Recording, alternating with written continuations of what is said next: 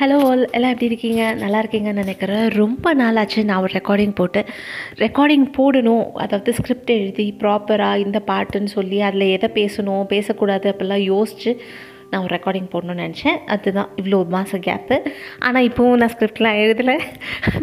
இதுக்கு மேலேயும் நான் வெயிட் பண்ணேன் அப்படின்னா அநேகமாக இந்த ஜென்மத்துக்கு அது நடக்காது அப்படின்னு தெரிஞ்சதுனால நீங்களாம் மறந்துட போகிறீங்களே கொஞ்சம் கொடுமைப்படுத்திட்டே இருந்தால் தான் நீங்கள் ஞாபகம் வச்சுருப்பீங்க இல்லையா? ஸோ அதனால் here I am with one and other beautiful song so இந்த சாங் வந்து it is very very very very close to my heart always அதாவது எப்பயாச்சும் மனசு சரியில்லைன்னா உடனே இந்த பாட்டை போட்டு கேட்கலாயா? அப்படி அப்படி போய் கேட்குற சாங் இது.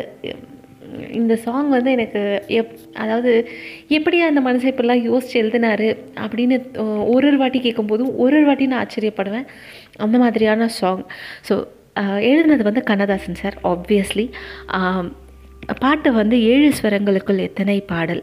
படம் வந்து அபூர்வ ராகங்கள் நினைக்கிறேன். கே. பாலச்சந்தர் சார் படம்.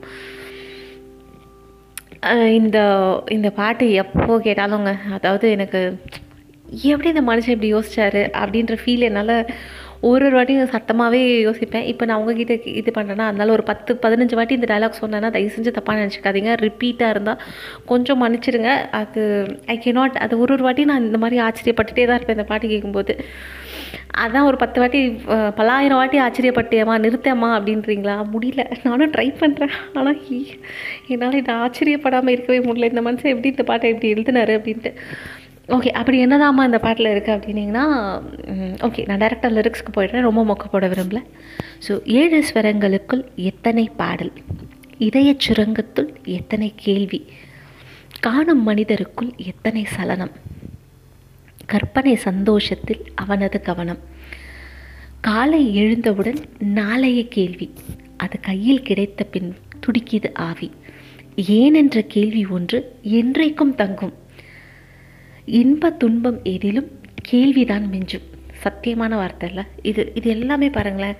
அதாவது காலைல எந்திரிச்சோடனே நம்ம வந்து அன்னியை பற்றி யோசிக்கிறோமோ இல்லையா ஆனால் கண்டிப்பாக நாளைக்கு அப்படின்றதுல வந்து கண்டிப்பாக ரொம்ப யோசிப்போம். அதை பற்றி தான் ரொம்ப ஃபீல் பண்ணுவோம். ஐயோ இப்படி ஆயிடுச்சுன்னா என்ன பண்ணேன் அப்படி ஆயிடுச்சுன்னா என்ன பண்ணேன் கையில் இருக்கிற நிமிஷத்தை விட்டுருவோம். ஸோ இதை பற்றி நிறையா கோட்ஸ் இருக்குது நம்மளும் நிறையா படிப்போம். நம்ம நிறையா பேருக்கு அட்வைஸ் பண்ணுவோம். ஆனால் ஃபாலோ பண்ணுறோமான்னு கேட்டிங்கன்னா வாய்ப்பில்லை. ஸோ அது அப்படியே இவ்வளோ சிம்பிளாக அதை இவ்வளோ அழகாக எப்படி எக்ஸ்பிளைன் பண்ணாருன்னு தெரில. பட் இதெல்லாம் விட டாப் இதுக்கு அடுத்து வர்றது தாங்க எனக்கு இந்த எக்ஸாம்பிளை எப்படி இவர் இவ்வளோ சிம்பிளான எக்ஸாம்பிள் கொடுத்து எப்படி இவ்வளோ பெரிய விஷயத்தை எக்ஸ்பிளைன் பண்ணாருன்றது எனக்கு சத்தியமாக தெரில.